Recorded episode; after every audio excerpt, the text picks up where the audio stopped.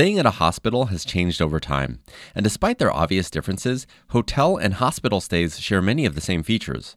So, what exactly has changed and what can you expect during your hospital stay? We're going to talk about it today with Elizabeth Upham, the Director of Patient Experience at Capital Health System. This is Capital Health Headlines, the podcast from Capital Health. I'm Prakash Chandran. So, Elizabeth, how exactly has a hospital stay evolved over time, and in what ways is it similar to a hotel stay? It's really a fairly new concept, say in the last eight to ten years nationally, that all healthcare systems really are focusing on repeat business. And that really comes down to high quality care and the experience. So the next logical leap was looking at the hospitality industry, how hotels and hospitals are compared with one another. And there are some similarities overnight stays, room service, and cleanliness. But there are major differences one wouldn't want to have surgery in a hotel, and one certainly wouldn't want to take a relaxing getaway at a hospital. But the industry, hospitality, it offers themes or practices tips that we in healthcare can look at for improvements in our service and how we help our patients heal. You know, I'm somewhat familiar with this because uh, just six months ago, we gave birth to a beautiful baby girl. And uh, I remember the hospital stay after the birth itself felt very similar to a hotel stay. And in fact, in preparation, they were telling us some of the things that we should pack and what we should expect. So I'm curious as to what your thoughts are around um, how people can get prepared for their hospital stay. Yes, we often make recommendations for people, and we are available to talk to people prior to them arriving to help them plan for a successful hospital stay. And I think it's something that hospitals and hotels have in similar. We both industries we want you to feel cared for, recognized, safe and communicated with. So I encourage, first of all, leaving expensive things at home. When you come to a hospital, it's not the time to bring jewelry or things like that. I highly recommend, even though we provide, it's always good to have pen and paper handy. It's a time where you get new information. It's a time where you want to write down questions, people's names. There's going to be a lot of things coming at you. You may need your reading glasses. There are educational videos on TV. We want you to be comfortable and be able to learn and interact with us. You are part of the team taking care of yourself when you're a patient at the hospital. So we want you to bring things that will help you to be successful and we want to minimize the uh, opportunity for you to lose anything that may be valuable. Yeah, that makes a lot of sense. Um, but in addition to the pen and paper, is there anything else that you recommend that people bring with them, such as toiletries or anything like that, that might make their stay more comfortable? Well, most hospitals provide toiletries, gowns, and footwear, but that said, there's nothing better than your own.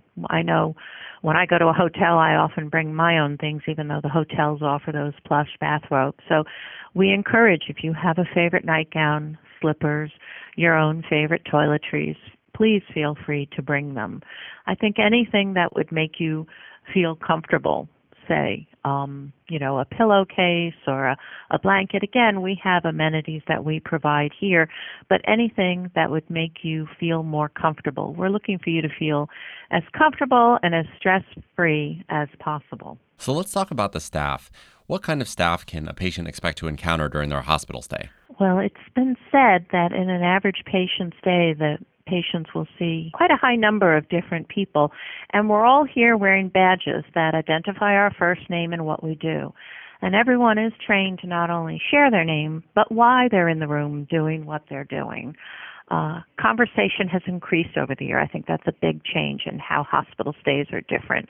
We really view the patient and the designated caregivers as part of the team. So folks will be able to help patients by talking through, answering questions, allaying any fears.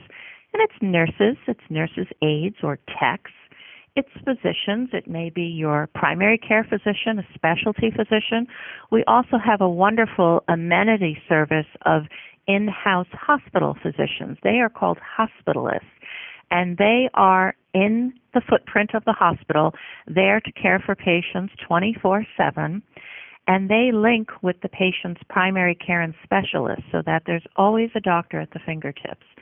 Teaching hospitals have residents, wonderful students learning how to become physicians, nurse practitioners, social workers, care managers. We have wonderful professional allied services staff, um, respiratory pharmacy. We have housekeeping, dietary, volunteers, patient experience people.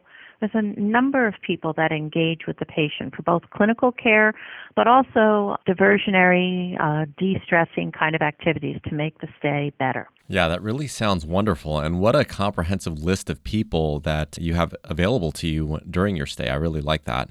Let's talk about the discharge. I'm curious as to after they have this wonderful stay and they get to interact with so many great people as they get care, what can they expect as they prepare for discharge?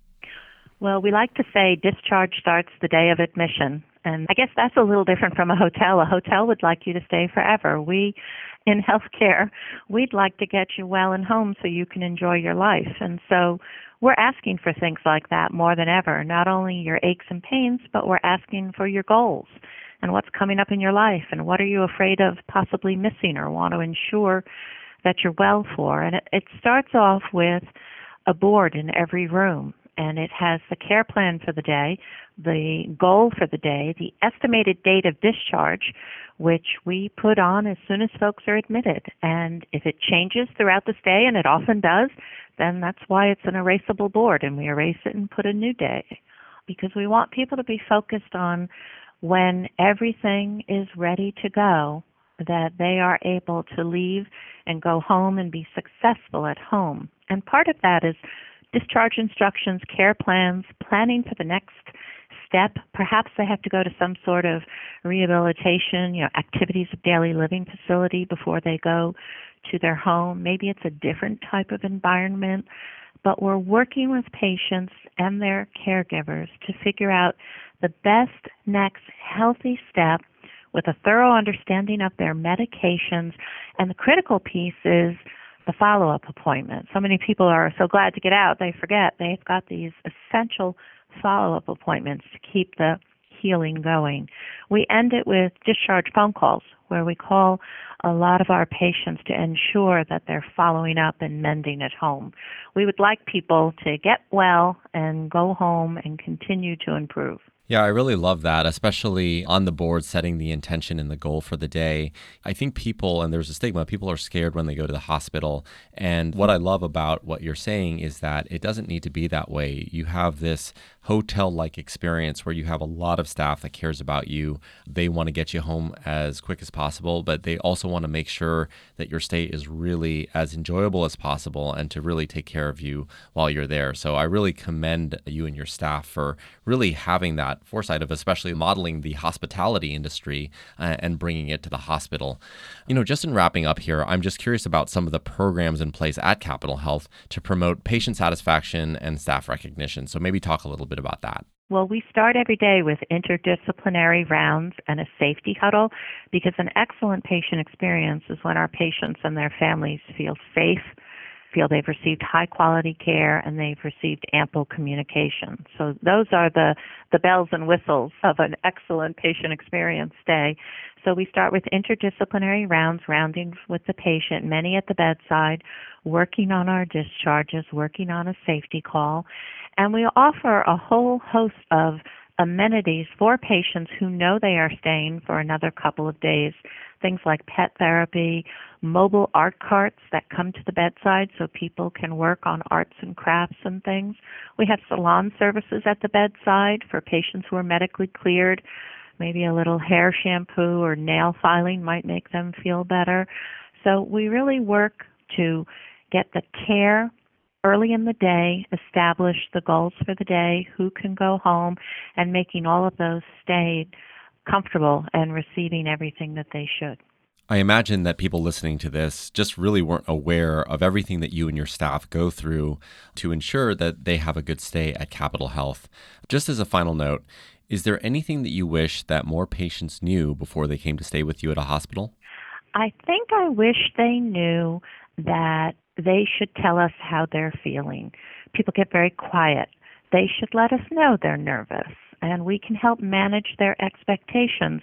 We have lots of different recognition programs that you were asking about, cards on tray bedside tray tables. Many get a survey once they go home. There's ways to write to the patient experience department. We love to get positive feedback. Even if you can't remember somebody's name, we can figure out and we share that with our staff in a variety of public venues in terms of a patient said this nurse did blah blah blah. We don't give out any patient information, that's protected, but we certainly share when our staff has provided extraordinary care. And that really helps buoy the staff and helps them learn what our patients need and want from us. So I would say come in and ask questions. Let people know that you're feeling nervous and and we will work with you to help navigate your care plan. Yeah, that's really great advice. And, you know, just one thing that I was thinking about as we were talking was you typically go to the hospital to get something fixed or to deliver a baby. But your thoughts around the hospital experience really come down to the staff and everything that you're talking about. Like, what was your stay like? Were people proactive in making sure that you had a good experience? And part of that is as a patient, you need to be proactive in sharing, as you said, how you're feeling and what you'd like your stay to be like so you can do the best job possible, wouldn't you say?